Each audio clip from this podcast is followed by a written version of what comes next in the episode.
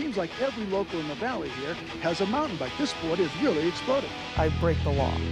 I ride a legal trip. And it's getting away from the cops, the cars, the concrete. Those fucker is the Chinese down here. Skiers and snowboarders together on a run, you're looking for trouble. You know, they get on skis and they just think they can overcome the world. The more you go around, the more you're going to find out. I like to think that death is out of the question. The life starts at 40 miles an hour. You ride the chairlift for two or three weekends and you have to go like climb hills all week just to be even with God, you know?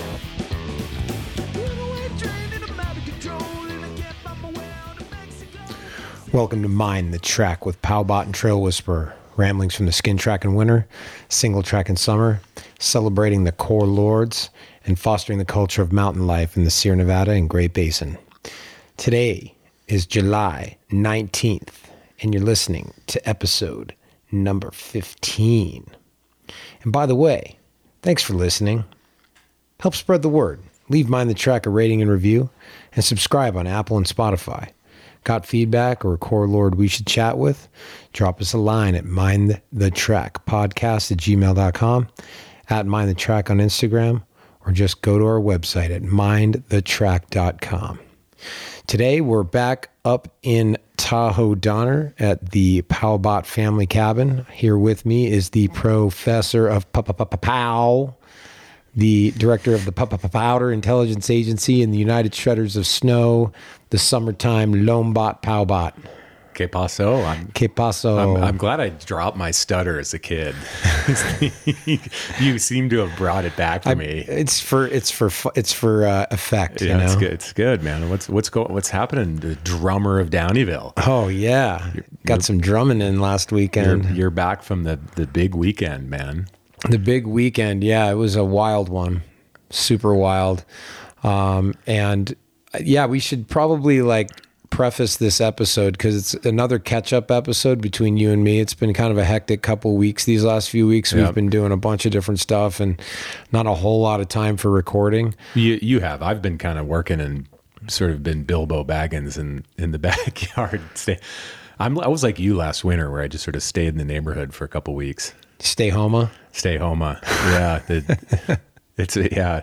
My uh, my hobbit tendencies have come out. These, the, the mountain biking in my backyard's just been perfect. So I haven't I haven't gotten ventured too far from home. You know, there a friend of mine always used to say, you know, when you're having a good time where you are, don't be in a hurry to go somewhere else. Yeah. And so if you're if it's good in the in the backyard, you stay in your backyard. That's right. When the point breaks know? fire, and don't think that there's better waves somewhere else. Right? Be happy with what you got in front of you. Yeah, well said. So yeah, but this will be a little bit of a catch-up episode. I I think that we can go back a couple weeks and sort of recap some things in Tahoe from Fourth of July on. There's a little gossip around Tahoe from from that. We actually made the national news, unfortunately, with some some terrible pictures from the Fourth of July. Uh, and then we've got some things. I think you you want to download us on the the Deville Classic is went down last weekend, which was cool. It's cool to see. I was bummed I couldn't make it up there, but I was there in spirit. And then uh, what else? What else do you got? Uh, we should talk about the Capital de Oh, yeah. Tahoe Yeah, grand that's right. opening. Yeah. Uh, a brand new trail in Carson City um, that connects um, basically Marlette Peak and Tahoe Rim Trail all the way into Carson City. With 4K of backcountry flow trail. That was pretty cool. So we'll talk a little bit about that. Um, yeah, Fourth of July. I think uh, there was some stuff that you were you before we started recording. Powbot just went on a freaking ten minute long diatribe about just all kind of parking, charging for parking, gondolas. You know, uh, Yeah, the, Utah Kook patrol. Let's- I think we can talk. We can talk about the Utah gondola a little bit too. I mean, even though it's the middle of summer and it's and uh, we're in the middle of this like crazy heat wave. Oh, it's hot, baby. Even in the shade. It's it's been everywhere on the news. Like, is this the moment where people realize that global warming's real? You know why, Maybe. right? I don't know why. Hunga Tonga, bro. Oh yeah, bringing it back. It's Hunga Tonga.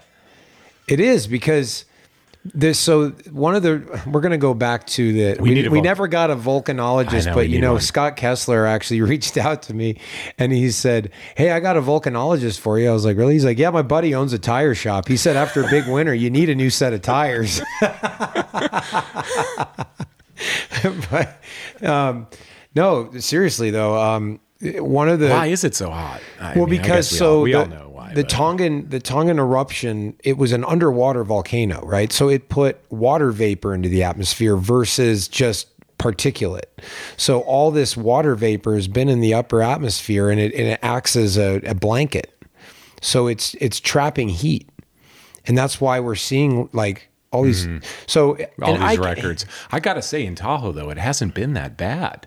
Well, it's it's getting it's hot now. I remember I remember other heat waves in Tahoe where it was uncomfortable sleeping at night, and this heat wave has not been all Yeah, that bad up here. Just a few weeks ago, they recorded the hottest average temperature on the planet ever. Just a couple weeks Yeah, ago. but that just makes a good, really good headline. I mean, it makes a good headline, but there's also, I mean, I think there's a, I don't know. Of course, I'm hung up on the Hunga Tonga thing because it's just fun to say, but like, I think there's a correlation. I mean, look at what's going on in Vermont right now. It's like Yeah, like yeah. torrential, historic flooding, right? And so we were getting that rain just two That months was- ago. Yeah, that was us. and it kind of has been working its way to east eastward, right? Yeah, like the thing erupted 18 months ago. It takes its time. It takes time to get across the Pacific. It hit us in the winter and spring, and now it's worked across the Great Plains. I mean, there are huge like I mean, there's tornadoes and crazy flooding and stuff in the Midwest all the time, but like there's it's particularly bad on the eastern seaboard right now. So I'm not. I mean, like I said, I I don't sell tires. I'm not a volcanologist, but you know, I I'm just gonna keep saying Hunga Tonga, man. Yeah, I did. I hopefully it just like if you're saying the way it's going, and it'll just circle all the way back. around England's and then- next, man. It's like going to be like Scotland and then England. It'll Just, I mean, keep an eye on it. It'll be I'll- interesting in a few months if like Scotland starts getting like torrential flooding or or like record high temperatures or hopefully it hits Japan by the time I want to go there next winter. oh, it it's going to have to make a full lap yeah, start around the nuking- earth. Yeah. in Japan. cool. Well, let's jump into let's jump into a couple things then. Uh, I guess maybe let's just start with the capital, the Tahoe Trail. That was Yeah. just over two weeks ago. Yep. We showed up on a bright and sunny Saturday morning, and there was a whole gaggle of politicians from Carson City there for a, a sort of ceremonious ribbon ribbon cutting. That was the And- funniest ribbon cutting ever because it was like five miles from where the actual trail was. They Yeah. were just like cut a ribbon like next to a kiosk. Well, I think that some of those people that were part of that will will never actually set foot or True. bike tire uh, on parts of that trail. That was the one thing that I was kind of thinking that that trail was going to get hit hard and it, w- it would get overused and everything. But just after we wrote it, I was like, oh, this is out in the middle of nowhere, and there's kind of a price of admission to get up here. So this is great. Yeah, it's definitely a price of admission to get up there. So what we basically did the traditional up North Canyon climb, which is I From Spooner Lake. as climbs go. It is a I love that climb because it goes through all those aspen stands. It kind of reminds me of hanging out in Colorado. It's a beautiful climb. It's a beautiful climb. So we climbed Yep. from Spooner Yep. up the North Canyon Road climb, Yep. Descended down to Marlette, and then climbed again to sort of like a Black Salt Flat. Is that what that's called? Yeah, it's, just like- before the Marlette campground there where the TRT meets like Sunflower Hill and Yep. there's like a big the, the TRT crosses that Jeep road. It picks up right there. And there was there was talk of there being more trail built to sort of circumnavigate that road, which I'm kind of excited about hearing because I just the East Shore is open for business. By the way, yeah. That's everything's melted out. So the, the riding in, in my backyard has just been phenomenal because of the snowbanks. There's just a couple snowbanks, but I'm excited to hear that you could maybe link then single track all the way from Marlette Peak, either like way the way we did, which is down to Carson, or there's going to be options to ride TRT and stay on single track. Yeah, I mean the ultimate shuttle really is going to be, uh, and uh, hopefully Max Jones or someone, you know, um, like Flume Trail Bikes or another company will have a shuttle from Carson City Yeah. where they drive you up Mount Rose Highway, drop you off in Mount Rose Meadows, and you ride TRT T. all the way across up over Marlette, and then you can finish in Carson City, and it's Yeah. like a four thousand foot single track descent. I got a, I actually had a couple buddies doing that today. Really? Yeah, and I, I couldn't join them because I had I, Oh, had, I had this to do, yeah. and then I'm going to work later. But yeah, those boys did a sh- big shuttle this morning and, and linked that up finally. Yeah. It was so we climbed Yeah, North so we Canyon. Did, we, did were- the North Canyon, and then and then the trail starts off up there in that flat spot, kind of just before Sunflower comes in. Yeah. Well, I, I want to say though, North Canyon, keep your head up. There were Yeah, that's true. It was it was like kind of kook patrol. Like there were a lot of like people with no helmets on these like you know Rad commuter e-bikes and stuff, just like rallying up and down the mountain, like because uh-huh. that's where they drop everyone off who's going to do the flume trail back to you know incline and. Man, there's some people outside of their pay grade there, you know. So you got to keep your head up because you never know who's coming down the mountain. They could be careening down on a bike that they've never ridden before with, and smash right into you. So, especially on a weekend, it's a you got to really be heads up. Yeah, we did it on a Saturday, so there I think there there were some people up, out and about. Yeah. but it was I liked that climb, and then and then Yeah. we jumped on brand new trail, Yep. and it kind of that all that stuff reminded me of uh like the bench cut machine built trail in Park City.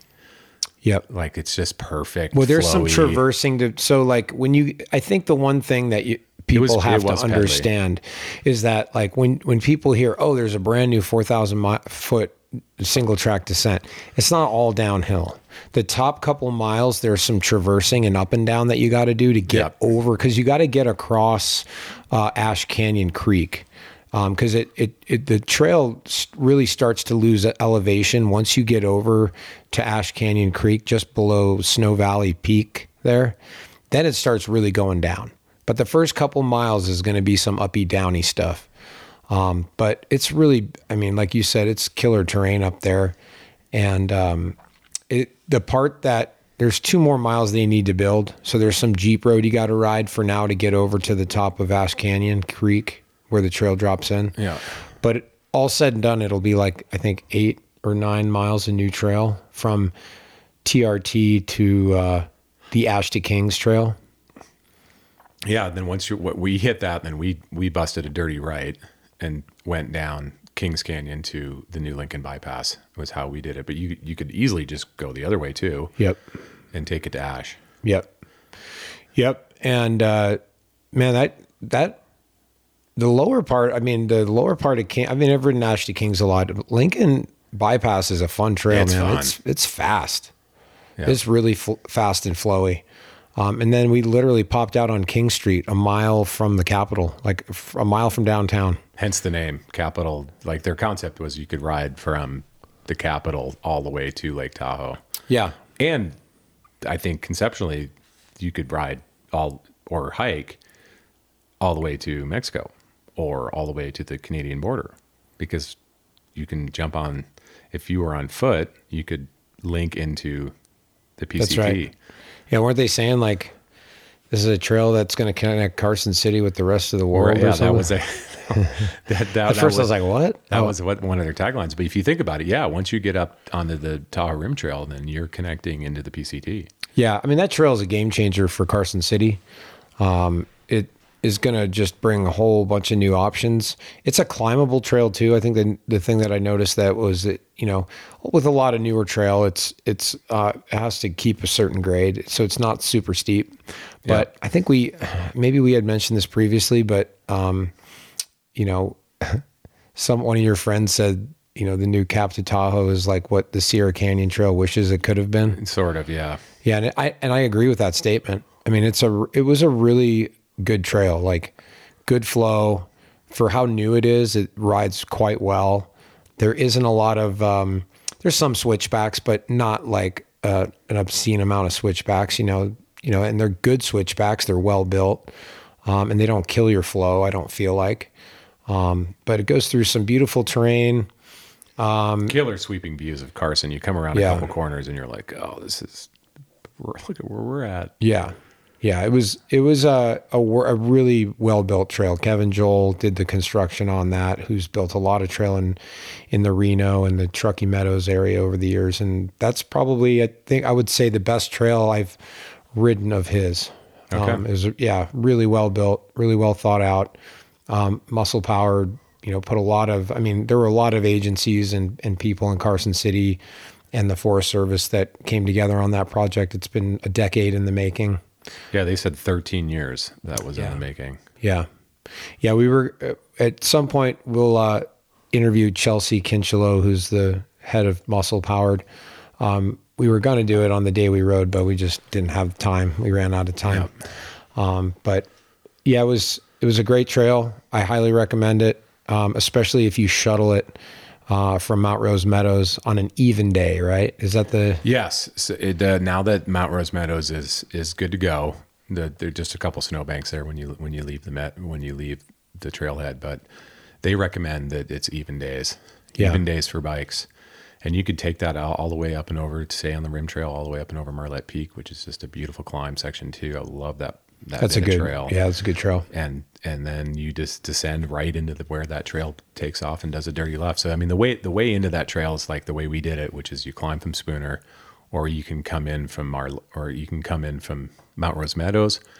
You could also ride from Tahoe to Carson, which Yep. would be climbing Tunnel Creek all the way up to the rim trail and then going up and over Marlette and then linking into that. So Yeah. there's there's a couple ways into it. Yeah, And I'd say people go do it. It's a brand new trail, but darn, it, it rode good for being an opening year. oh yeah, And it's to me, I'll, I will say that I I was on my enduro bike, and that was I had way too much bike. I, I was on a hardtail and it was perfect. Yeah, you were you. I, I you had could a, totally ride it on. a- You could ride on a rigid bike, really. I I was almost thinking you could ride it on a drop bar bike. It'd be a- almost. uh, it wouldn't be as Almost. fun. It wouldn't be as fun, but a rigid like a rigid single speed or well, getting up there would be a pain. But you could do a rigid mountain bike with like fat tires and a dropper post. You'd have a blast. yeah, it's not very rocky. it's an XC trail. yeah, it's definitely an XC trail. Yeah, yeah. Um, well, speaking of XC, maybe we should jump into the Downhill yeah, so let's Classic. give it. Give us. So I I was hanging out in my garden and going swimming with the wife in Lake Tahoe that weekend. So I I was not up there, but you were right in the mix of it. Yeah. Encouraging people along with funky good beats. oh yeah, Come so you were set up where at the Santa Cruz aid station or what what was it? yeah. Santa Cruz had their aid station at Packer Saddle. Okay. and they um, so uh, Greg Williams' son Miles, who's in high school, they they put Miles in charge of kind of coordinating the the uh, the aid station. So he he got uh, Matt Matt Merrill. Who was running around in the monkey suit? So is Miles, and then Matt Merrill's lady. Uh, oh, what was her name? Shoot, but yeah, it was Jack. That's her name, and she was great because she was just dancing and stuff, and she was in that thing for like a couple hours. Man, I was impressed. I think Miles bailed out of that thing after an hour because it's hot Um, yeah. in that in that pink gorilla suit, um, especially up there. Um, and so, yeah, Matt Merrill, who's got the Adventure Monkeys, he's out of Quincy. He has a shuttle service. Ah, okay. So there's Yuba Expeditions that shuttles uh, Huff, and then there's uh, Matt Merrill and Adventure Monkeys that shuttle Huff, and he's a a great freaking awesome guy. He's from Pittsburgh. He grew up not far from where I grew up in Pittsburgh, so we have that connection. And um, you know, I heard what they were doing, and I was I was gonna set the drum kit up somewhere on the mountain, and then I was like, well, you're you're gonna be DJing at the saddle. Maybe I'll just set up where you're at, and I'll just like play whatever I'll play to whatever you're playing. Like I, we had, I freestyled. Like I didn't have any heads up as to what his playlist was. I just heard what he was playing, and I just played to it. I heard a little clip of Shakedown Street. And yeah, there was like, a dance shakedown street. It was super fun. As an old deadhead, I was like, I was super into seeing that. That was actually like probably one of my favorite songs he played. For me, the highlight actually was probably uh, Baba O'Riley by the Who. Yeah, because he, played mostly dance stuff, and then he pulled out that Who song, and I know that song, so I was like, oh yes, we rock that. And uh, Bob O'Reilly and Tomorrow Tomorrow Never Knows. yeah, yeah, Cool. yeah. So that was fun, and And so um, that you did you were doing that on Saturday? That was on Saturday. Okay. Yeah, I had this uh, like super rad Rasta colored see through Ludwig drum kit. These super rare drums that a friend of mine let me borrow, um, which was awesome. So I had those, and then I had my like my old disco angry single speeder outfit with my disco helmet. You Yeah, know, so one of my buddies is a photographer, Tucker, sent me a photo. It was Yeah. like this guy, and it was you rocking drums with a with a BMX. it was like a skateboard. It was a skateboard helmet, yeah, like yeah. the old school Tony Hawk skateboard helmet. yeah, yeah, yeah. So Yeah, that was super fun. People were pumped. Uh, there were a lot of crushed souls though. Swan John. Uh, we should mention Swan John rode the Cap to Tahoe Trail with us too. Yes. So she was she was hanging tough with the boys on the uh, on that big ride. But she also ran. Um, I didn't run, but just volunteered at the aid station on at Blue Point on the climb. and she was like, "Man, it was carnage. Like people were abandoning their bikes and like walking towards us like zombies. Like I need water, and there's just like bikes laying in the middle of the trail. like you're having to like walk over people's bikes and stuff. And that that was from the heat, probably. It was hot. It yeah, just the hot. heat. The event, you know, I have to say, the event starts kind of late, man. It the the first people off is at nine thirty. It's pretty freaking late. Like, it, it- I mean, I think an hour earlier would make a huge difference for everyone. Um, because you know, the slower people, by the time they're at the saddle, it's almost twelve o'clock. You know, and it's like on. I mean, on Saturday, man, it was probably high eighties, pushing ninety at seven thousand feet. It was over hundred degrees in Downieville. And then you drop down into the canyon on like first divide. It's all bedrock, man. It just bakes. It's super hot down at the bottom. And I saw Greg's post about the fact that everything had melted out. Pretty yeah. much. Yep. Everything had melted out. Like all that stuff that we were glissading over was pretty much gone. Um, and yeah, there was, you know, I think that so the kind of the highlights for me for the race were the race weekend was that like it was warm, you know, the heat had an effect. Um, and it was carnage, man. Like the the course, I think from the winter, the displacement of the dirt from around the rocks and roots made the rocks bigger and the root, ruts deeper and the roots bigger. And people were just smashing their bikes, like broken wheels all week long. People pre-riding. Um, I had talked to Carl Decker and who runs the Giant Pro team, and all their riders had smashed multiple wheels over the course of the week. Um, you know, a friend of mine, Big Jeff, he freaking snapped his handlebar off and like went face down in the dirt. Um, Well, Greg Greg Williams on that last episode we recorded said big tires. big tires and and yeah, and like if you don't respect the mountain, it'll sort you out, right? Yeah. Um, just and His then quotes were so good from that episode. Yeah. If you're holding, don't hold out. don't hold out. Yeah, and then just injuries, man. A lot of people went down. On Thursday alone, there were two helicopter extractions. There was a broke, Wow. broken wrist and then a broken leg. Um, and yeah, just gnarly. They had to land a helicopter in the meadow next to Baby Heads to extract this mountain biker who just just ate it right in front of the trail crew. Literally, the trail crew was out there on their dirt bikes, like flagging the course, and this guy comes riding down. And I guess he was, I don't know, he wasn't paying. He was like looking at them and not looking at the trail. And This was before the race? this was on Thursday, oh. pre-riding, and just ate it hard right in front of him. And suddenly, one of the trail crew guys was like, "Yeah, his leg was tw- twisted like backwards." Oh, So, ugh. So, and then you know, race day Saturday wasn't. There weren't too many injuries on Saturday. It was just heat related stuff. Like one guy collapsed on the climb from heat exhaustion. They had to get him off the mountain. Um, and then Sunday was like there was a there was a serious injury on Sunday. There was a broken femur on on third divide. And here's the here's a crazy story. So um, the guy we met on the climb pre-riding, we talk about in the last episode, the dude on the single speed, Matt, the, s- from Humboldt. From the North Coast guy. Yep. He was the guy that broke his leg. Yes. Really? Yeah. And it was crazy because I found out about it in town.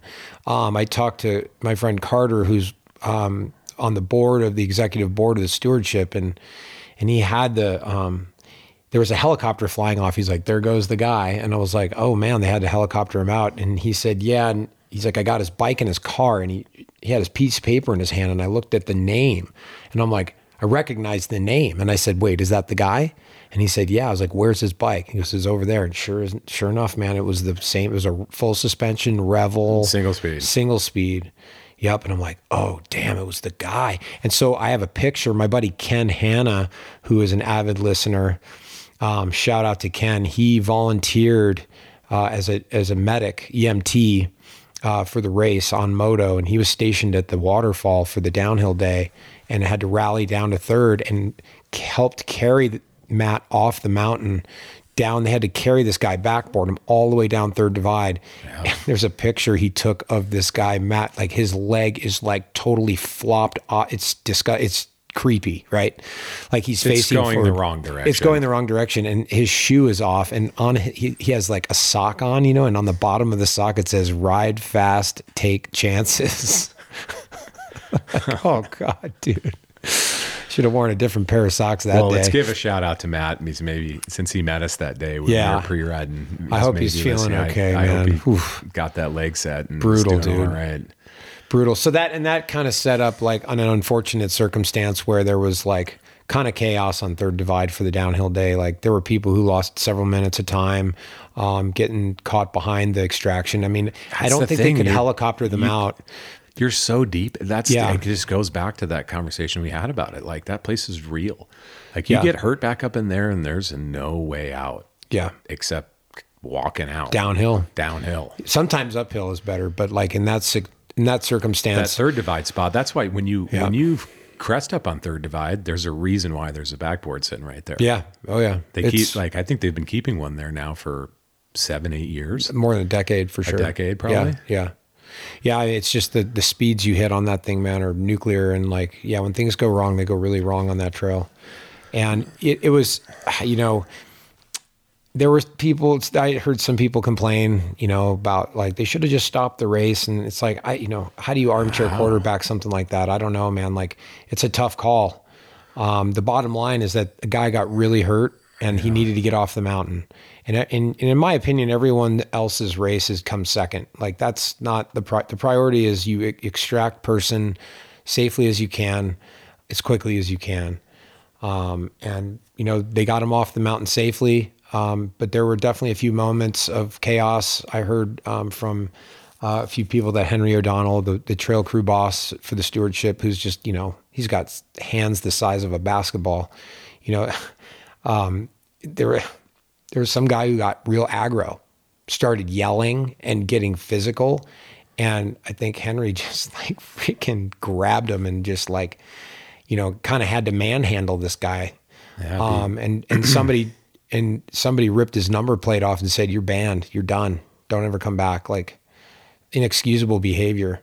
And you know, it kind of you know, we talked with Greg, you know, and he was like, you He know, prefaced that. He's like, just Be kind. Be, kind. be good- kind, Be good to love your one fellow another. riders. Yeah, and I think you know people lose sight of that, and some people in the heat of the moment and heat of competition lose sight of that, and it's unfortunate. Um, but you know, And like you said, it's just there's a lot of luck involved in that thing. And if you got caught behind that, that's just not your lucky day. it's just not your lucky day, man. I, it's yeah, it's hard to. I mean, you know, Marco. So Marco Osborne, um, he. Oh my God, yeah, well, man. preface, he's your neighbor. He- yeah, so he's Another he's core another lord- core lord, core lord Verdi. Um, he was rallying down. He had a good day on the Saturday on in the XC. I mean, he can't hang with the like the super fast rate like XC guys like Keegan and and Tobin and you know um, Geoff Kabush. But like when it comes to downhill, man, he he's hard to keep up with on the downhill. And um, so after Saturday, he's like, I was making all these crazy passes. It was so wild. It was so much fun, you know. And he had a pretty good day on Saturday. And on Sunday, he was ready to uncork one, and he had been pre-riding the course and um, had, uh, you know, had the the the this the nasty line on the waterfall dialed. He was going full inside, um, and uh, but on race day, all these people had splashed through there and got the wa- the rocks were soaking wet, and so he came just hauling into the waterfall and went down that line that he had sessioned and just ate it face down. I've got a sequence of photos that are just nasty, like scary looking. And he put a hole in his kneecap, Oh. dude. It was gnarly, like huge, huge gash, massive. Like to the point where I'm like, were you even wearing knee pads? And he said, no, I was wearing knee pads. I was wearing like XC, lightweight XC knee pads. He's like, had I not had those on, I would have ripped my kneecap clean off. And then he got back up on his bike and still What? did a 47 minute downhill run with a giant hole in his knee that he needed like, I don't know, 15, 20 stitches to seal up at least. So I, I was like, man, Sandy, Sendy Award. that's the. Yeah, that's my send of the week. I mean, Marco just, that's crazy, man. Crazy. I, I when that section's like that, I just kind of run through it. Well, I, and I, I always tell people, I, I was like, the, the waterfall, you will not win the race in the waterfall, but you will definitely lose the race in the waterfall. I've seen people walk that thing and still win. Hmm. It's not, you know, it, it's it's got this, you know, it's got this kind of allure and like legend uh, attributed to it just because it's pretty gnarly and it looks pretty gnarly. And but like you can tiptoe through that thing and then get back on your bike and keep shredding and and not lose much time at all. I mean, you can make the time up you lose in the waterfall in a hundred yards on that climb to third divide. Yeah. You know, so it's not it's not going to make the difference on winning, but it'll definitely lose you the day if you don't take it if you Yeah, don't could treat lose, it lose lightly. some skin in there for sure. Yeah. Well, another another shout out to everyone who who ran the course and got hurt, and hopefully everyone's going to be okay after that weekend. Yeah, and you know, it was it was um I definitely want to give a shout out to the race organizers, so the Sierra Buttes Trail Stewardship staff, um, Breakaway Promotions, which is the event promoter or the coordinator and event That was their logistics. first. That was their first time working with them too. Yeah. Well, at the classic. So they've done the Lost and Found the past couple of years, Okay. but this was the first time that Breakaway Promotions helped put on the classic. And for the stewardship, most everyone like Kyle Stone, who's the event like manager for the stewardship, is his first classic. Um, so there are a lot of people involved who've never done it before, and they I think they did an outstanding job. Um, you know, everybody seemed to have an amazing time. I had a blast. It was just great to have the event back in town. Like Cool. the town needs the classic, and I think you know there's the old saying, "You don't know what you have until it's gone." Um, previously, you know, there were still people in town who were like, "Oh, the race, all these mountain bikers, the parking's gonna be a mess. You have to close the road. What a pain in the butt." But like then it goes away for four years and nobody's coming to town and nobody's going to the restaurants and nobody's staying at the hotels. And it's like, you know, it's it has an effect on the town. It, I don't think anybody really fully realized the impact that race would have until it went away. And everybody was so pumped to have it back. I mean, even the the city or not this the, Downieville's not incorporated, but like the townsfolk in Sierra County, they actually closed Main Street a day earlier than they ever have. So it was they shut down Main Street on Thursday. Cool. Um, what were some of the other festivities that went on down because the the jump into the river wasn't happening? Yeah, so- they had the so they had the log pole instead. Like they they threw everything around the log pole. Okay. Um, and solo stove, you know that like the that like uh, stainless steel chimenea thing, like washing machine tub looking fire pit thing. You know that's supposed to be like no smoke. Oh yeah, yeah. You know, there's like super nice. They they they threw out. They were like whoever men and women met. Like whoever wins gets a brand new solo stove. So there were like a bunch of people were like, I'm going for that. So I think Those there are the like, things people put in their vans. Yeah. Or- yeah. Well, you can uh n- not Is like you don't light it in your van, but you can carry it with you. Oh, it's one of the. uh, It's an outside stove. Yeah, it sounds it's like a just like a like a wash like it looks like a, a wash barrel, you know, but it's small. You can carry it and take it, and then you know I've ta- I have one, and we've taken it like skiing. Like we'll go after a day of skiing, we'll pull it out in the parking lot and throw wood in it, and it's super super nice. Um, but anyway, a lot of people towed the line for the log pull, and so that was cool because like it was packed. Like there was standing room only on Main Street. You couldn't really couldn't really see what was going on unless you were standing right in front of it. Cool. So like the crowd that otherwise would have been at the river jump was at the log pole. and then what was also cool was that the vibe at the beach was totally different. So Matt Merrill, who DJ'd um, on Saturday at the at the um, Packer Saddle, he set up his DJ equipment at the beach where the river jump usually is, and so it was awesome. Like all afternoon, he's just playing playing music. People and are dancing and People are getting- dancing, and swimming, and Getting wet. and it was, you know, it was tough. I mean, I think they could have pulled off the river jump, but man, they had to make the decision two weeks ahead of time because it takes a week to build that thing, and then like you need a week of logistics to get it like organized and set. And two weeks ago, the river was way too high and cold, and people had died. There was there were a couple fatalities on the North Yuba. There were a couple river rescues. Like it was just not safe. So, but you know, I don't We think got, it. we got it next year. We got it next it year, and I don't think it took away from anything, man. Definitely seems like they're bringing that event back, and it's, Oh, it's- and it's here for sure. and it's here to stay. It's here. I mean, it was so. I mean, I think the reminder to everyone was Downieville's still gnarly. It's still raw. It's still rugged. It's still real, and it's still the granddaddy of all mountain bike events. I don't care what you want to compare it against. It's number one in my eyes. Like you have to be. It's the true test of what a mountain biker is. You got to be fit. You got to be skilled, and you got to have a little luck. And um, yeah, and it's raw. So it was great to have it back. Saw a lot of old friends too. It was super Cool, cool. man. I'm glad, I'm glad that that came back and you got to connect and do do that event. Next year, you'll be there. I'm going to try to make it next year. Yeah. I, sh- I should be freed up on a weekend to do that. Yeah. I'm look, looking forward to a, a change of pace in my life on in, in that regard.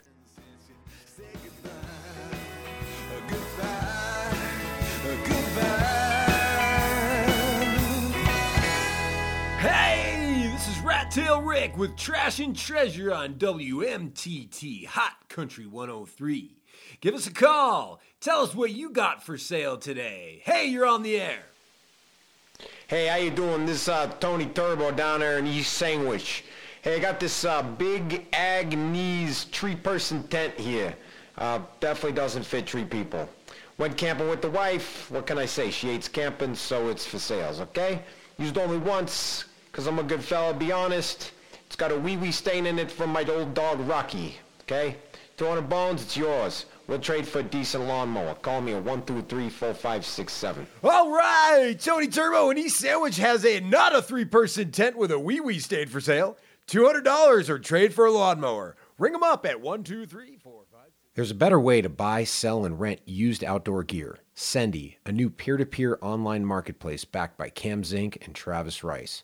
Built by athletes for athletes, Sendy is committed to providing the outdoor community with a high quality hub for high quality gear. Sendy provides a safe platform for buying, selling, and renting, making sketchy meetups with shady characters and seedy parking lots a thing of the past. Sendy uses integrated and discounted UPS rates, QR codes, and print ready labels, shipping anywhere in the U.S., with Canada coming soon. Download the app today for free at the Apple Store, Google Play, or visit sendy.io. Buy it, sell it, rent it, and send it with Sendy, charter partner of Mind the Track. Now, back to the show. Yeah, so uh, let's let's spin it back then just one more weekend then because we really haven't seen each other since you went up to Deville and then it was just after Fourth of July. You know, Yeah. what'd, you- what'd you do for the Fourth? Good old America Day. Uh, oh, participated in the Truckee Fourth of July parade. Yeah, you which were, was so awesome. That's right. You were leading the parade with Truckee Dirt Union. Yeah, so Truckee Dirt Union, we had a float. Um, at the front of the float was uh, this like super rad Pontiac, like early '70s uh, Trans Am, um, and then uh, the, the Sun Raider was at the back of the So parade. you were, you were bringing up the rear. I was bringing up the rear. I had like the speakers on the hood blasting music and everybody riding bikes and you know pumping up the crowd and it was it was super fun like great parade and then what was super cool is that Matt Chappell who we had on episode 2 um, who you know helps run Truckee Dirt Union and um, Orbital Design Lab. Their office is right there at the end of the parade. So we literally like pulled into the parking lot parked and then the parade we watched the rest of the parade go by us as we were cooking hot dogs and hanging out. So that was it was Cool. really fun. It was Yeah. cool that that those guys got to be a part of that, and it sounds like it's going to be a tradition for the Dirt Union to yeah to be a part of the Truckee Parade. Well, Katie and, and Matt have been in Truckee, right, for more than 20 years. And they were like, we've never participated in the parade. And we're going to do it every year now. That was like so fun. Cool. So that was neat. I fully, How about you? I hobbited out, man. I I finally took the opportunities. I had two days off there, but I I ride wrapped my new e-bike, Ooh. which was not fun. I don't recommend it. Just oh, pay Oh, it's a pain. Pay It's someone to do it. But I had the time to do it, so I, I I jumped in, got a little cooler, put a couple beers in it, and hung out in the garage for four hours. Just played with clear stickers. Oh my god! And that was that was my Fourth of July. It was it was not exciting at all. But I was kind of I was peopled out. I'd been working in the public for a couple weeks there straight, so I needed to just chill out and hang in the garage and hung in the backyard a little bit. And I think the next day I went for a bike ride. But uh, yeah, I was I was kind of being Bilbo that that weekend. But you know the the fourth I did think about on the fourth a little bit that that mountain biking is ours. It's an American thing, right? It no, yeah. Mountain biking Like, was it- invented in the United States. I, yeah. I think some people argue about whether it was started in Crested Butte or it started in in Marin Or- Tam. If it was the or Cupertino, actually. I think there's a bunch South of people. Bay, there's a bunch of people who can claim that. Mhm. But you know, I got to thinking on the fourth that like the two sports. I, I love surfing too, but the two sports that I really do and love the most are are American sports: mountain biking Yeah. and snowboarding. Yeah. There you and go. snowboarding is ours too. I, I know that there was Nick Russell and a crew a few years ago went over to you know, wherever Borat's from, is back Kazakhstan? They went to Kazakhstan, and they met some people that like. well, what were you? Uh? They they met some people that have been riding like some you know random snurfer esque type thing, and it uh-huh. was like you know it's a it was very cool and a novelty. But I will say that snowboarding is ours, kind of like how bluegrass music, the blues, jazz, jazz yep. is ours. Yep. There's not a lot actually that's truly American football, which I'm not in NASCAR, but but like if you think about it, like yeah. I mean, the, the, the, mountain biking and snowboarding, yeah, is, they're truly American. They Absolutely. started. People are, and people will argue where they started, whether it was you know the snurfer in Michigan or whether it was someone else, someone in Utah, this the Winter Stick Boys, or it was Tom Sims in Southern California. But the same thing with mountain biking. Like it is, it, that's it's we own it. Well, mountain biking was dominated by the Americans in the 1990s. You know, like all the World Cup stuff or like the early like international bike races, the World Championships. It was always an American, but that only lasted about five years, and then the Europeans caught up and they were like, "Oh no, we're going to do this way better." And now you know it's rare to see an American on that on that World Cup circuit. That's you know, still the dominate. case. That's the case now, huh? Yeah, those guys are totally. Yeah, it's. I mean, we have our people for sure, but not like it used to be. Like there was a contingent in the 90s of Americans who just dominated. Yeah. Now it's like, you know, we get like, you know, especially I think it's more, there are Americans that are more successful in the downhill circuit, I would say, than on the XC circuit. Um, but yeah, it's just cycling is a culture in Europe, you know, it's just a way of life. Yeah. So all they had to do was adapt to a new type of cycling and they, they had their training and their development already dialed and it, they just started burying the Americans. But you're right. I mean, this sport was invented here. It's an Amer- uniquely American sport, and um, yeah. Did, so did you ride your bike on Fourth of July? I did. I did not actually. I, oh man, it's kind of like the birthday. I know, and that's it's for, always been a tradition for me to ride my bike. All the years I lived at Donner Lake, I used to do the parade, and then I, my traditional ride on the Fourth was to do uh, the old Immigrant Trail. Yeah, was I would ride from Donner Lake up through the train tunnels go do I would I call that ride the reverse lake run. yeah. So yeah. I'd go up Lakeview Canyon through the tunnels backwards up to Sugar Bowl and then do and then do uh, the old immigrant trail back down to Coldstream and then and then back to the Donner Lake for the rest of the festivities. But this year I was just I was publicked out, man. I was beat. Yeah, well, it was I, I was a little bummed at myself for being like so lazy, but I needed it. I needed a chill day. No, it's good. Well, you you had said um, too many people, and that's probably maybe a good segue to talk about you know one of the other topics that you were going going berserko on well, early, you, you earlier. Wanna, you want to know what else is American? Crowds trashing the beach. Oh yeah, oh yeah, yeah, yeah, yeah. Oh my gosh! Like so, that's how we we like Tahoe. Unfortunately, made the national news with all of the photos that came out of Zephyr Cove and what happened in South Lake on the Fourth of July. Was that like, Nevada State Beach? So unfortunately, it was. Yeah, that was all down in. How South in the Lake. hell does the Nevada State Beach allow that to happen? Is Isn't that, that a state beach? Yes, but I think what happened is that like the person who needed to be standing there, and like like I had mentioned, there needed to be kook patrol. Yeah. Like, I, like if there was just two guys big muscles. Yeah. And like a bright some Samoan guys? Yes. Within like a bright bright pink shirt that said like you know, Kook Patrol. Kook Patrol. that would be amazing. And like they're not, you know, they're not cops, they're not armed, but they're just they're just eyes. Yeah. Watching the kooks. and people would would not have probably trashed it as much as they did, but like the this that scene was, I think it shook a lot of people. I mean, it made Washington Post, it made New York Times, it made the major news cycle. That it was appalling. There was so much trash. I mean, it was insane there was coolers and tents and chairs and just at yeah, first I thought it was like all the bears in South Lake Tahoe raided every dumpster simultaneously and just ra- threw everything on the beach. I'm like, wait, rave. humans did that? Yeah, yeah, yeah, yeah. It was like zombies, zombie, zombie Fourth of July humans. So yeah, it was that was disappointing to see, and it's just like you lose faith in faith in humanity when you see that. Well, but, did you did you see what they did? Um, they with picked all it the all tra- up. Well, no, but did you see what else they did? No. So they created this mural. So they have these giant glass see-through boxes that are stacked on top of each other like this art installation with a bunch of trash in it all. Oh, that's so cool. you can see the trash through the, these glass like boxes. And there's it basically is like a a public service announcement like don't trash the beach, pick up your damn trash, be a human being What, were you raised by a pack of wolves? happened Even wolves the- are cleaner than you. What, the- I mean, what are you doing? the the Keep Tahoe Blue whole thing just went out the window when you see something like that. Like there was 40 years of public service announcement Yeah. of you know taking care of our environment just all goes out the window on the 4th of July. I so I mean that the, the first thing that came to my mind is like these people are acting like toddlers and we just need to take their toy away, which is cancel 4th of July in Tahoe for a year. Right. Why not? Well, it was kind of canceled there for a little bit, wasn't it? Well, I, I think that some people don't. There's not. That was the thing is that South Lake was the only place that had fireworks other than Donner Lake. So that's oh, why Oh, is that all, why all- that's all yeah. those- Yeah. What is it about fireworks? Like It brings out the worst in God, dude! Like you see one fireworks display, you see them all. Yeah. You know, except for this one I saw in San Diego one time. It- oh, this was hilarious! Fourth of July fireworks. So, so it was at like the city of San Diego, like the big one. You know, we're on the bay and we're like looking across the bay to downtown, and the show starts right.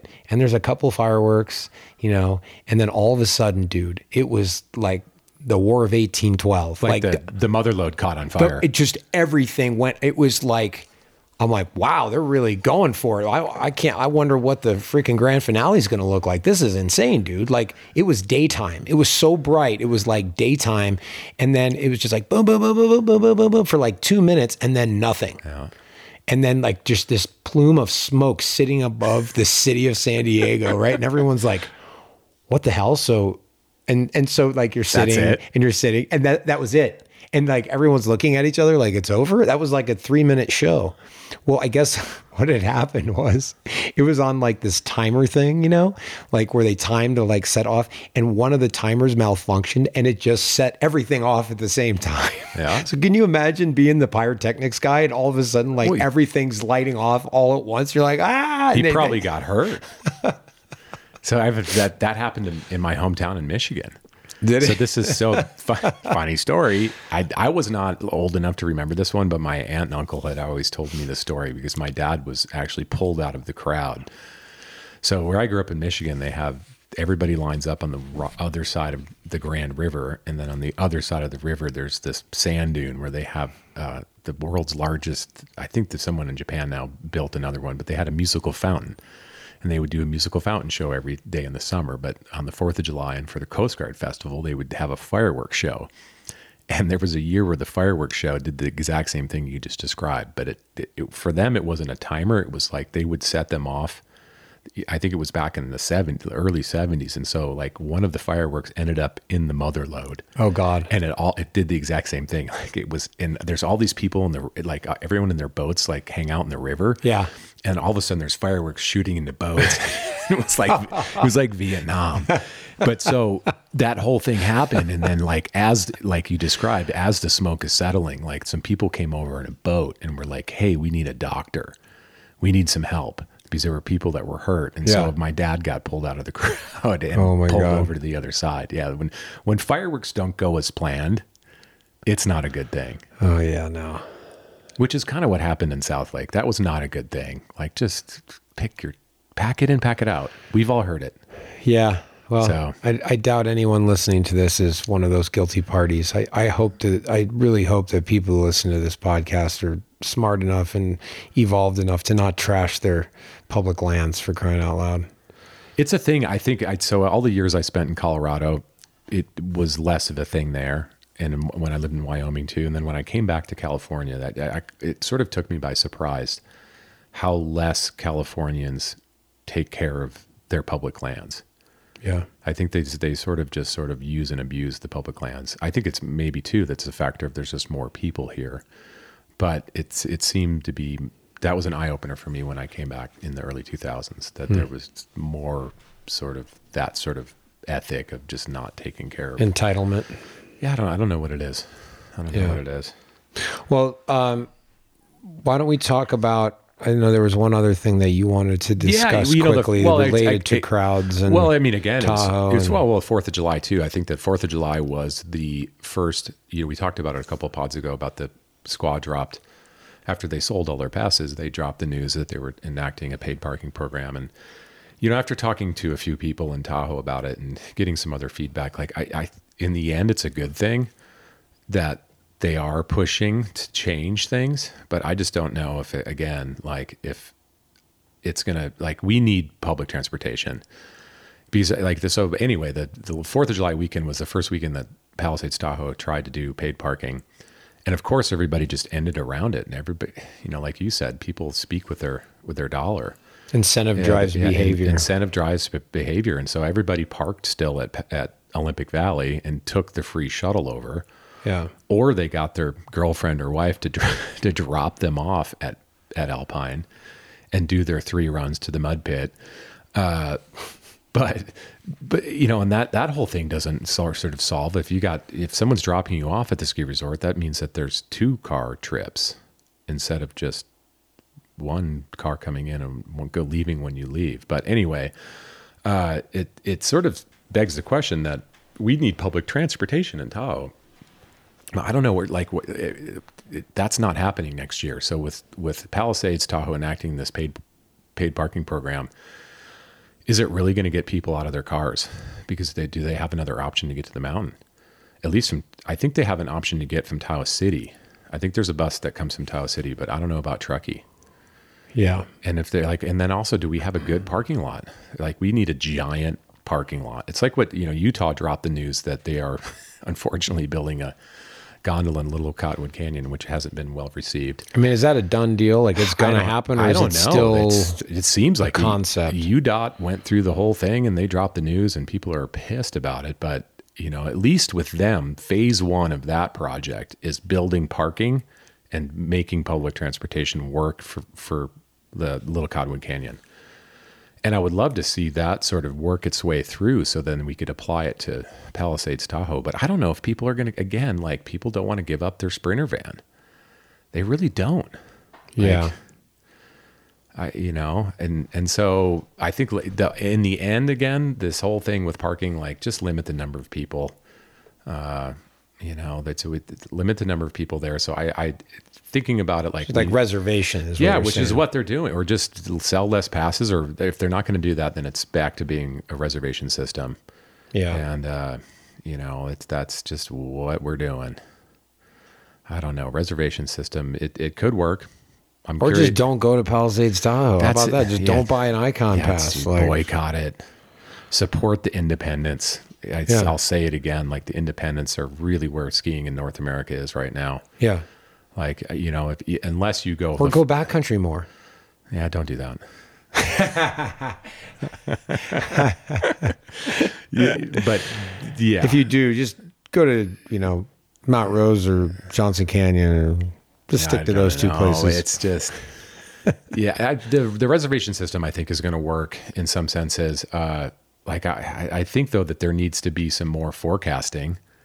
You know, there needs to be like a forecasting for traffic for Tahoe. And and then because what Palisades Tahoe is proposing is that it's they're they're trying to solve obviously they know when these peak the peak the worst days are, which are weekends, the three day holidays, the big the big major holidays. So they're saying, okay, let's let's limit the number of people that come on these peak weekends. But what about that r- random Tuesday when it snows two feet and then we know it's going bluebird? yeah. Like that's as much of a cluster, you know. As, Don't you have a sound I- effect for that? I, I- well, I don't. I don't want to. Yes, I. I don't want to. Uh, y- you know, use swear words, but.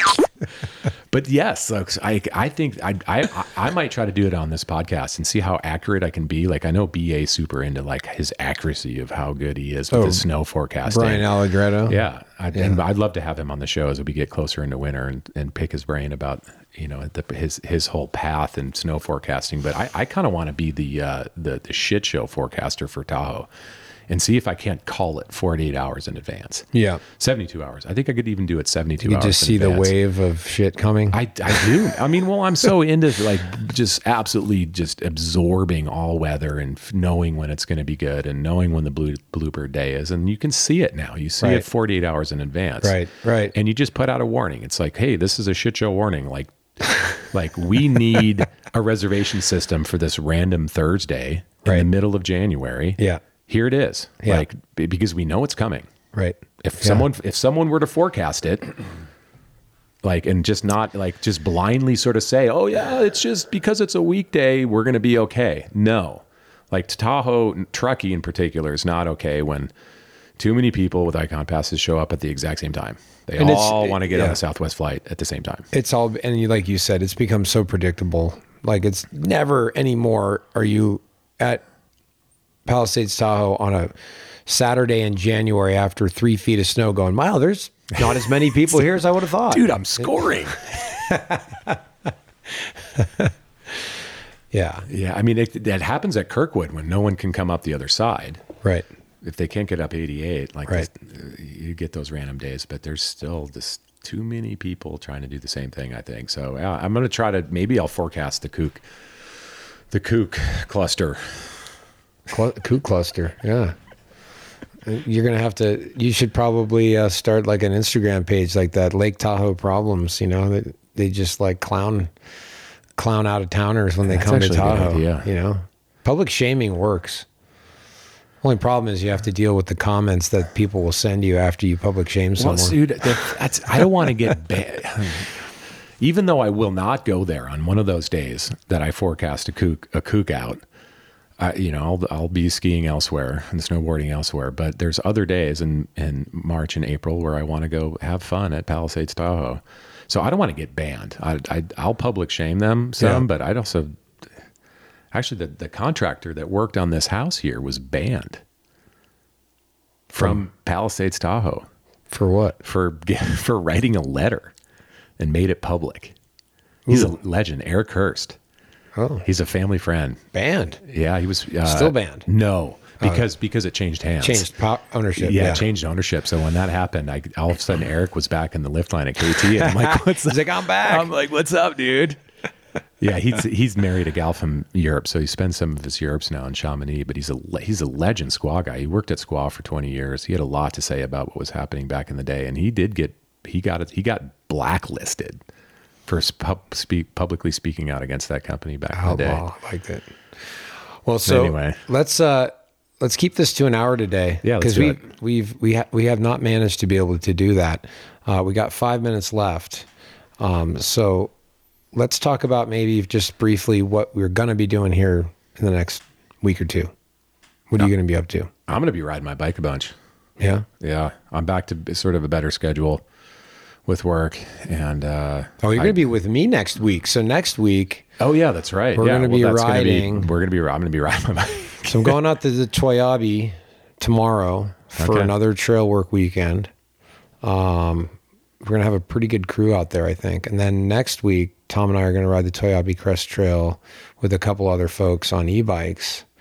And then uh, that footage, Tom's gonna get a bunch of footy drone and POV, and then Some footy for the boys, and then PBS is doing a documentary Yeah. on what's going on out there. Yeah, PBS Reno, the Wild Nevada show. If you've ever seen it, it's actually I really like it. It's pretty good, man. Like the the hosts are, you know, it's not, it's like a little cheesy, but like enter, endearing, you know, and they're and they're fun and they're like they're they're pretty good hosts, um, Chris and Dave, and uh, and they've been doing it on and off now for twenty years, and Fun. they go to all these super cool places in middle of nowhere, Nevada that you never heard of. That's super, that they're like you're like, oh, I want to go there. They're like the Huell Howser of Nevada. They're they're the Huell Howser of Nevada. Perfect. That's exactly what they are.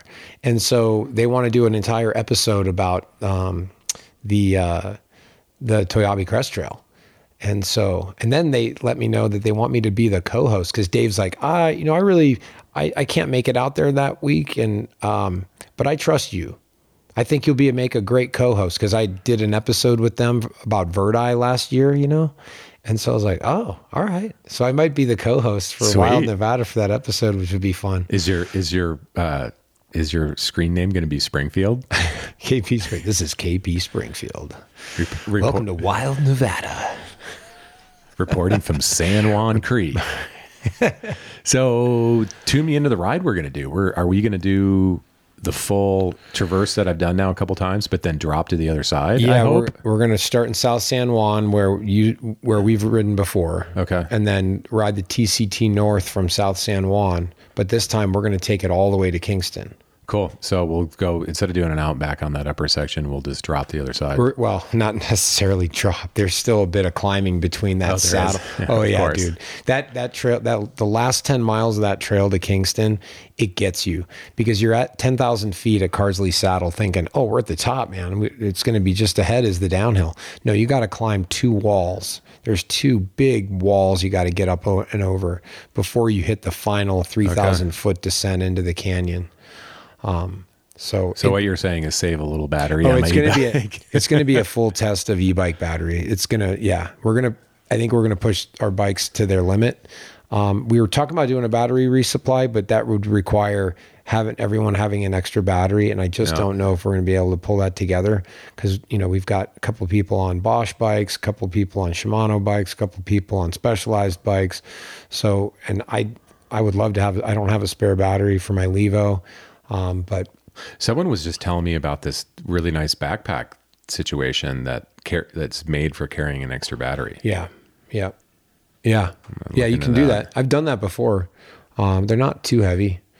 Um, but no, we would actually resupply. We would drop into Washington Creek and then there'd be lunch waiting for us with like a support crew. Cool. And then we pick up another battery. But I just don't know if that's going to happen. And But- then are you organizing a shuttle for us to get back and around to the yeah, other side? Yeah, we got a shuttle set up. We're going to finish at the Lucky Spur Saloon there in Kingston. There's new owners of the bar. Bar super rad. Um, and then yeah, we'll get shuttled back to the campsite. It's going to be a little nostalgic for me. I'm looking forward to seeing that train that we skied this spring, but seeing that canyon in the summertime. Yeah, there's still huge snow drifts up there. Is there? Chad sent me a picture. Chad Kelly, who lives in Kingston, sent me a picture yesterday of the top of Carsley.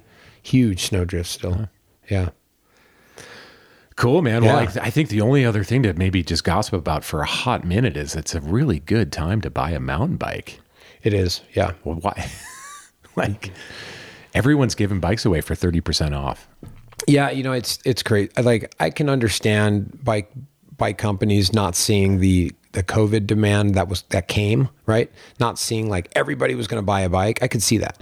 But man, I, I mean, I'm no forecasting genius, but I know enough about the bike industry to know that when everybody buys a freaking bike, that demand is not going to last into infinitum. That is a short-lived demand spike, and so everyone tooled up, everyone overproduced, and now these brands i got i heard a rumor that one of the major big three brands is sitting on a billion with a b dollars Billion. of inventory like holy hell. So yeah there and as a result i think you're seeing out there people are slashing prices on bikes. And so what you know before the pandemic a $6000 bike right? That exact same bike a year later was 7500 bucks because they could. Because they're just like demands there. Pay it or don't buy it. We don't And now care. it's 35. and now it's like yeah now it's like 35 and you're like that really bit you in the ass didn't it? So yeah Well, good on for people who want to get a new bike because it is a good time to jump into it, it seems. patience pays, right? Like being patient it eventually pays off. And right now, if you're in the market for a new bike, you have your pick of many different brands that have are steeply discounted. Yeah, Yeah, and that'll probably take a year to a full year for them to shake that out. it's going to take longer than that, I think. These people are sitting on t- 20, 22 bikes. There's 23 bikes are out out now, and then 24 bikes technically Yeah. hit here in another month or two. Yeah, because a lot of people who bought during the pandemic, they were they were they were buying a bike that they hadn't bought in ten years. Right? They hadn't bought a bike in ten years, and they were like, "Now's the time to buy a new bike." And guess what? They're not going to buy another bike for another ten years. So it's like they're. I mean, it's going to be a. This is going to be a long hangover. They're not For the bike frothers like industry. me and you that want a new bike, like Right, Two no. new bikes every year. No, not like us. We are the we are not the the the mass market. Well, I will say I've been having an absolute blast on my on my, on my e-bike. I've been limiting my use of it. I've been saying I've been two thirds Amish, Yeah. and one third e-tron. But it's like eating ice cream. You don't eat it every day. but the thing about the yeah, Just a couple times a week, man. just a couple times a week. But damn it, it it's like my the thing that's really. I'm reading a really good book right now called The Rise of Superman, which is all about flow state. Yeah. And I've noticed that that e-bike just immediately, especially when if I'm riding a trail that I've ridden a lot, Mm-hmm. which we just did today again. We rode we rode in Coldstream, we rode JP's, which is I think I've ridden that trail more than any any other trail in Tahoe because I lived at Donner Lake for all those years. but it, with like riding a trail that you've ridden a bunch before, and you get on an e-bike, and it just immediately forces you to get into the flow state because Yeah. you're moving a little bit faster. Like you're getting Right. pedal strikes, you're getting handlebar grabs. Like th- it's just things are coming at you faster, and like I've just had an absolute blast on that e-bike. Yeah. I was a hater, and I'm now I'm not. I'm a lover. Oh, it's the bomb, I'm dude. loving that e-bike. I went on a big adventure yesterday where I just drained the battery to zero and like went scouting and was just like kind of free roaming through the forest trying to figure out like new routes and stuff. And the bike allows you to do that, you know, and um, you just go on these adventures you would never otherwise go on and be, be like just soul crushing to try and attempt to Yeah. even ride off trail at all, you know. And um, yeah, it's just it's awesome exploration tool. So it's yeah, good time to buy useful. a bike. Yeah, get an e-bike and you know forget the haters, man. They can hate all they want. So They're just speaking of missing bikes, out. So set your send award was Marco. So my send award was Marco. Yeah. What about you? What was your sendy send of the week? I think it my close. my sendy send of the week was just everybody that went up to Downieville and did that race in the heat and and supported that event. Yeah. So good on good on to the classic for coming back, and uh, yeah, and then I wasn't going to nominate Swan John for for ripping a, that lap with us that two week two weekends ago. Yeah. It was great to finally get a get a ride in with her. Yeah, she did awesome. Yeah, she did. She did rad, and she was, you know, keeping up with a couple frothers, and one of which they had to get to work. Yeah. the clock was ticking, but uh, yeah, so it was rad to get a get a rip in with Swan John, and look forward to uh, riding again with her, maybe out in in Toiyabe next next weekend. I don't know if she'll be coming off for that. All right. See, we need to get her an e-bike first. She's been resistant because she's like, I'm afraid all I'm going to do is ride it. I'm like, I mean, it's a good fear to have. I mean, you are you might be right, but But only you're going to have a lot of fun. So what's wrong with that? Come on, just just eat ice cream only twice a week. yeah, only open the freezer twice a week. well, cool, man. Well, good catch up. Yeah, good I'm look- catch up. Looking forward to doing the uh, the ride out in Nevada and get back on the TCT. Yeah. Yeah, That'll be fun. We we're we're gonna get we're gonna get some more guests lined up for future episodes. It's been like we said at the beginning, kind of a hectic time. So we're we're just trying to squeeze in recording when and where we can, because we want to keep this going. We've had a lot of positive feedback the from friends, rad. and thank you guys and girls for you know reaching out to us and saying, hey, you guys are killing it. Keep doing it. We're just gonna keep doing it, and uh, hopefully we get better at it. It sounds like people think we are, so that's good. Um, but Yeah, you know. any any input is appreciated. Yeah, for sure. Yeah, and if somebody knows a volcanologist that doesn't sell tires, like hit hit us up too. I got to get some more info on this Hunga Tonga stuff. You know, I just don't want to be talking out my ass. I already am anyway, but you know, some validation would be nice. Yeah, I think we should probably have like a, a, a weather episode as we go into winter. Like Oh, we, yeah. we could do our forecast. Like I'll do a long range forecast. I'll make a call. Yeah, yeah. Like I'm gonna I'm gonna be calling out kook days, but also call out the winner maybe and see see see, see how accurate I am. Right on. Well, thanks everyone for listening to episode number 15. I don't even know what we would call this one. It's just like 4th of July potpourri, Downieville Classic recap, summertime, Tahoe. It's hot in the shade. Hot in the, sh- yeah, 96 degrees in the shade. And until next time, get out there, get deep, and put your mind in the track.